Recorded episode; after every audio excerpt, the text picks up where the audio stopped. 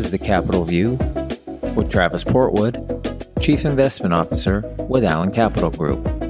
September twenty twenty-two. Decades, not days.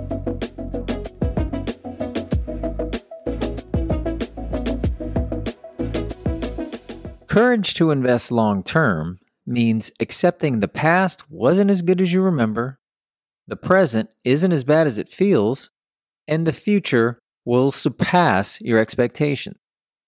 Achieving favorable returns over the long term doesn't just involve risk, it requires it. Nobody's investment journey is serene. It's chaotic and cluttered with speculative bubbles, abrupt corrections, bear markets, and immense wealth-creating recoveries. The world has few iron laws, but one is optimism and pessimism always overshoot, and the only way we get to know the boundaries of either is to exceed their limits. This is why we can trace most financial blunders to people taking shortcuts, attempting to sidestep disorderly markets. Compounding doesn't like it when you try to force things to happen faster than required. In mercenary fashion, stock and bond markets continued to unravel during September, topping off an agonizing third quarter for investors. Interest rates jumped, with the ten-year Treasury exceeding four percent intraday at times, the highest level since two thousand eight. The gravity of higher rates continues to overpower markets. Most major indices ended the quarter firmly in bear market territory, with the S and P five hundred, Dow, and NASDAQ declining four point nine percent, six point one percent, and three point nine percent respectively from July to September. International stocks also took a harsh beating. With the dollar strengthening and the global economy slowing, developed international stocks dropped nine point four percent, while emerging markets cratered eleven point six percent. Climbing rates sanded down another four point seven five percent from the U S aggregate bond market, capping off its worst start to a year in history. There were few places to hide. The bill appears to be coming due after nearly thirteen years of uninterrupted efforts by central banks to suppress interest rates. Excessive quantitative easing might have facilitated a risk-on environment for investors, but recent monetary tightening seems to have killed it. Velvet gloves and iron fists. The chill of persistently high inflation and stagnant economic growth hangs heavily in the air, influencing the actions of investors and policymakers alike. Inflation is equally an expectations game as it is data. If the public expects more inflation, there will be more inflation. If we expect it to wane, it will wane. Once expectations entrench in public perception, they're tough to pry loose.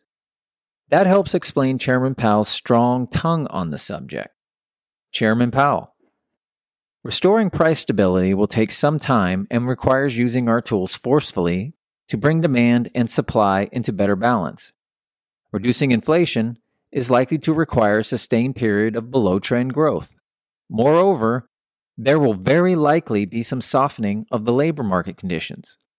While higher interest rates, slower growth, and softer labor market conditions will bring down inflation, they will also bring some pain to households and businesses. These are the unfortunate costs of reducing inflation. But a failure to restore price stability would mean far greater pain. Velvet gloves used to indulge the economy over the past decade have transformed into iron fists, making a zero point seven five percent hike come November highly probable. But how far must rates climb before strangling inflation? Nobody knows for sure. Historically, tightening cycles end when the Fed funds rate exceeds the Consumer Price Index, or C P I. Futures markets expect the Fed funds target rate to peak around four point five to four point eight percent during the first half of twenty twenty-three. However, after September's eight point two percent C P I reading, a significant gap remains between expectations and reality. Markets continue to churn through an intense period of price discovery, twisting in the winds of inflation, meteoric interest rates, and geopolitical threats. Rates climbing higher from here will continue to challenge bonds and stocks, particularly growth stocks. Additional pain in the form of volatility may be on the menu. The silver lining is that short-term misery generally leads to long-term opportunity. Don't confuse long-term with complacent. Instead, strive to balance high standards with being somewhat restless. High standards prevent FOMO, or the fear of missing out, suppressing the urge to jump into whatever fad comes your way, encouraging thoughtfulness while remaining patient for the right opportunities. Being somewhat restless, we're always digging around for opportunities. When ideas surface that meet our standards, we're more likely to notice and seize the moment. Cycles. On balance, monetary tightening cycles conclude in recession. We all know economies are vastly complex, interwoven systems. Predicting when and how deep an economy sinks into recession not only requires making numerous predictions about countless inputs, it also requires forecasting the infinite ways these various factors interact with each other. Simply impossible.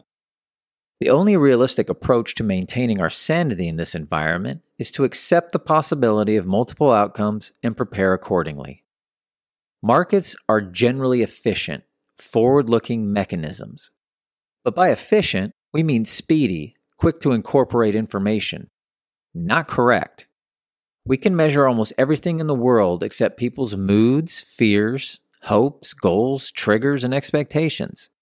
Those fickle emotions will always provoke reactions and overreactions, which partially explains why history is a steady sequence of surprising events.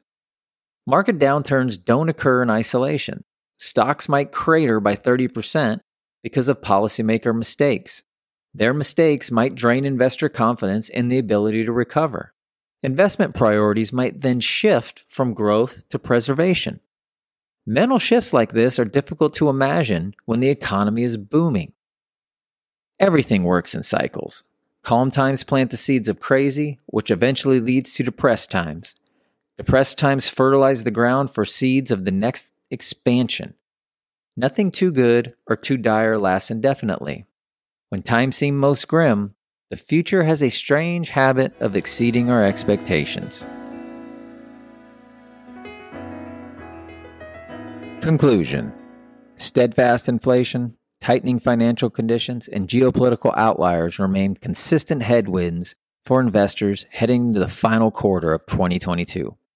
However, there is a silver lining from this painful period of history. Perhaps central banks will be less tempted to play God, using monetary policy to fix all that ills society in the future. Maintaining price stability is enough. Over decade-long time horizons, our investment performance derives primarily from how we handle corrections, bear markets, and crashes. During every bear market, we'll wonder if losses will ever stop. We'll constantly agonize over how much lower markets can go. Other investors around you will be depressed. Economic news will be terrible. Kindled into flame by every spark, pessimism spreads like wildfire. Restoring a building is simpler than repairing a mindset.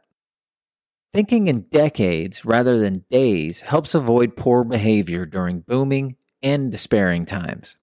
Opportunities to reallocate capital towards repriced, newly attractive opportunities will present themselves to patient, mindful investors. We'll give Warren Buffett the last word.